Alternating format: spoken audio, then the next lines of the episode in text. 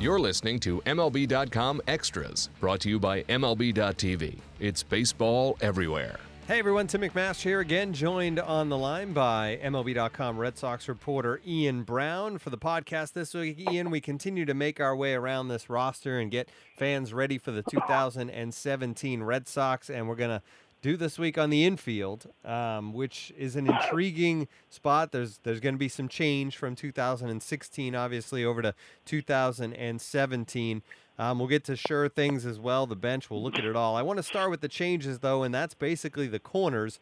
Um, and, and, we might as well start with the panda at third base, Pablo Sandoval. Obviously, um, the the hope is, and and maybe a successful Red Sox season in some degree depends upon Pablo Sandoval bouncing back from from the injuries of 2016 and the just poor play of 2015 and finally kind of be the guy that the Red Sox thought they signed heading into the 2015 season. So far, the picture test, all signs look good. The question is, do do those images we've seen of a trimmed down Pablo Sandoval translate to a good ball player? And I guess only time will tell. Yeah, I mean, certainly uh, all eyes are going to be on, on the Panda. You know, going to spring training, he's kind of the big question mark. You, you wonder what you're going to get out of him, and this would have been a much different story, Tim, if they had held on to Travis Shaw, if they had held on to Yoan Moncada, and then uh, you would have more of a competition. But right now, it's really uh, Sandoval's job to lose. To his credit, he's done a great job of getting into shape. He's taken up boxing. Uh, he's done uh, everything in his power. Uh, we're going to get our eyes on him for the first time uh, this weekend at the Red Sox Winter Weekend. He's scheduled to attend that at Foxwoods. So it'll be uh, very interesting to see both kind of how he presents there and kind of uh, his message when, when he speaks to the media. Um, he had a kind of an unfortunate tone at this time last year when he came in the spring training uh, really heavy and was sort of in denial and said he hadn't weighed himself all winter and uh, yada yada. So I think you'll hear a much better uh, representation of, of Pablo Sandoval a year later. Yeah, and you mentioned the guys that they let go, and and I mean, if Moncada is still in the organization, I think most fans would would almost be rooting for the changing of the guard, but that's not the case. Instead, you have Chris Sale, which is a nice uh, trade off, certainly, and you need Pablo Sandoval to produce. All right, across the diamond over to first base. Hanley Ramirez is still on this roster, and he did such a good job for this team at first base in 2016. Speaking of bounce back seasons with the bat, and really you got to give him a ton of credit for what he did becoming a first baseman because I think Red Sox fans were just hoping to get by, and he ended up becoming a, a solid guy over there. Um, but they go out and they improve at first base from a defensive standpoint, and Hanley looks like he's headed for a much bigger role as far as the DH goes. And Mitch Moreland will be the guy for the most part at first base. Just how good a defender is Mitch Moreland at first base? Yeah, Mitch Moreland is a really good defender. You know, he won a Gold Glove last year. That says something right there. You know, I haven't seen him play a whole lot, but uh, everything I've I've heard is that uh, hard worker, very good defensively, and I think the big thing that gives Hanley a little bit of a chance to uh, you know staff those legs and maybe just focus more on his hitting. And his bat is such a weapon, uh, kind of like David Ortiz could just put put all his attention into his at bats, and he would study pitchers uh, between at bats and things like that. And I think that you know you'll see Hanley uh, he looks up to David so much. I'm sure he's very familiar with what his routine was. I think that uh, Hanley's actually excited about moving to DH, where a lot of players are sort of uh, leery of that. And a lot of players struggle with that without being in the field and just focusing on those at bats. But how much will Hanley benefit from the fact that he was teammates with Big Papi for a couple of seasons and kind of saw how he did it? Yeah, quite a bit. And uh, Hanley just loves to hit too, so he can, like I said, sort of put most most of his eggs in that basket and just uh, you know focus on the bat. And his bat was such a pleasant spot, uh, such a pleasant thing for them last year. But sort of uh, you know sort of built up as the year went along. When he got off to a modest start, handling a lot of people forget he didn't start out like gangbusters. As a matter of fact, uh, the first couple months of the season, people were wondering, uh, you know, where is Hanley's power gone? Is his power going to come back? And he just has, you know, a monster second half where he, uh, you know, he, carried this team a lot of times in the second half of the season. And you, you just hope that uh, you know you just hope that he can build off that this year. How about Moreland's bat? I mean, I, I know they don't expect to get the kind of production that Hanley delivered from first base, but he's a guy that can at least give you some home runs. The average might not be there. He's he's maybe not the prototype power hitting first baseman, but What what should the Red Sox be expecting from him as far as offensive production? Yeah, I think with Moreland, they feel that he can hit better than he has. The, the tools are there. And I know uh, David Ortiz, of, of all people, was kind of high on Moreland when we talked to him in the Dominican. And this was even before the Red Sox signed him. It was kind of a casual conversation where, you know, we were talking about the gold glove. And Ortiz said, oh, who won the gold glove last year, by the way? And one of the writers said, oh, uh, it was Mitch Moreland.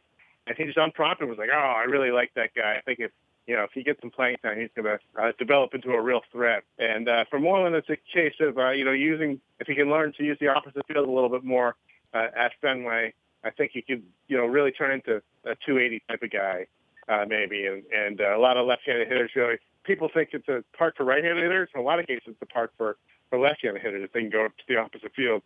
So I think that, uh, you know, Moreland could be a nice uh, piece there towards the bottom of the lineup. All right, and then as we shift to the middle of the infield, you got to like what you see there. Shortstop and second base, the double play combination. Xander Bogaerts and Dustin Pedroia. Let's start with Bogarts. Um, he had the great hitting streak last year. Um, he played a ton of games, Ian, and I think we've talked about it before that maybe he wore down a little bit. Is is that his focus here, uh, or the team's focus? I guess it works two ways. One for him to to be in that prime condition that he can go the long haul without tiring, and then they need to get him a little more rest. Yeah, I think it's a little bit of both. And uh, you know, you had a situation last year where uh, the Red Sox, a they lost Brock Holt for a while when he had that. Uh, I think it was a, um, a concussion he had that that knocked him out uh, for a while, and b um, you know, Brock was needed a lot in left field, so that kind of took away your backup shortstop. And if you can keep Brock kind of available to to spot uh, Xander Bogaerts more this year. He's a a nice, a nice fill in at shortstop. So I think they do need to do a better job of, you know, getting him off his feet because he, you know, watching him, he did wear down last year. And the great thing I think you saw from Bogaerts also in 2016 was the power finally came, and, and fans have been kind of waiting for that, and he finally delivered with the plus 20 home runs. And it was something that was almost inevitable when you look at this guy and, and his body and what he can do. And he finally got that 20 plus power season in as far as home runs go 89 RBIs. Really a great season for Bogaerts, and he's just steady at shortstop. And then I guess we'll call him the captain at second, Dustin Pedroia. He's got to stay healthy, is always the question with Pedroia because of the way he plays. But it seemed like the the way 2016 went for for Pedroia, he's really in a good place heading into this season. Yeah, I think so. Uh, Pedroia comes out of a really healthy season uh, for the first time in a long time. Where we're not talking about him recovering from this injury or that injury. He did have a uh, very minor knee surgery at the end of last season, but uh, that was just a you know that was just a maintenance thing more than anything else. So I think that you feel really good about where he's at. Nobody worked harder, and I think that uh, you know even when David Ortiz was there, you know, I thought in a lot of ways that uh, Pedroia was the captain of the team. That's going to continue. His leadership becomes even more important now. Uh, he really set the tone with his work ethic. I mean, he just has a, a, a nice way of motivating guys behind the scenes. The fans never see it, but this guy is it's really the ultimate leader. And uh, you know, 33 years old, but you know he can still get the job done. I used to think of him as more of a leader by example kind of guy, but as he's gotten older, does he do more talking than he did when he was a younger player? He does, and he kind of does it in a different way, where he just sort of talks trash to these guys. um, you know, tells them how much that how much he's doing, and you know they better keep up. And it's, it's sort of a real subtle thing, but uh, yeah, he, he's definitely the, the leader of the team, no, no doubt about it works when you're uh, 33 and you show those young guys how hard you're working. They can't help but uh, but jump in. All right, when you look at the bench, there's a lot of interesting things. Obviously, Brock Holt is a lock here to be playing all over the diamond, and we talked about him a little bit when we talked about the outfield. Uh, Josh Rutledge, uh, they went Rule Five draft, brought him back. Is he going to be on this roster? How does he fit in? Yeah, I think Josh Rutledge will make this team. He's a nice confident uh, off the bench with Brock Holt. You have the nice righty lefty. Uh, you can mix, mix and match those guys and interchange them almost, uh, you know, during games. You know, say you bring Brock Holt in to face a righty. Uh, later in the game, you can use Rutledge to face a lefty. So I think they would like Josh Rutledge to make the team. Uh, Marco Hernandez will be in the mix for that spot as well. But I think uh, there, you know, there, there was a reason they, they took Rutledge back in that Rule 5 draft. I think they really envisioned a role for him on this team. I think that uh, the, the, the way the roster is constructed, I think that uh, you know they, they really think that he fits. You mentioned Marco Hernandez. The one other guy, I guess, maybe you could throw in as a guy that could be bouncing up and down between Pawtucket and Boston. Deven Marrero, still listed, I think, technically as a prospect um, yeah. for the for the Red yeah. Sox. What is the team's viewpoint at this point of Deven Marrero? Yeah, I mean his path has been blocked in a way because um, you know the one place he, he probably could have helped you was sort of in that utility spot. And Brock Holt, I mean, there aren't many guys in baseball who are better at that role than Holt. So as long as you're going to have Holt at uh, you know pretty pretty affordable money here um, as a utility guy, you know, so valuable. It sort of blocks what Marrero can do. Uh, you know, we we still don't know what Marrero can do uh, offensively. We know he's pretty good defensively.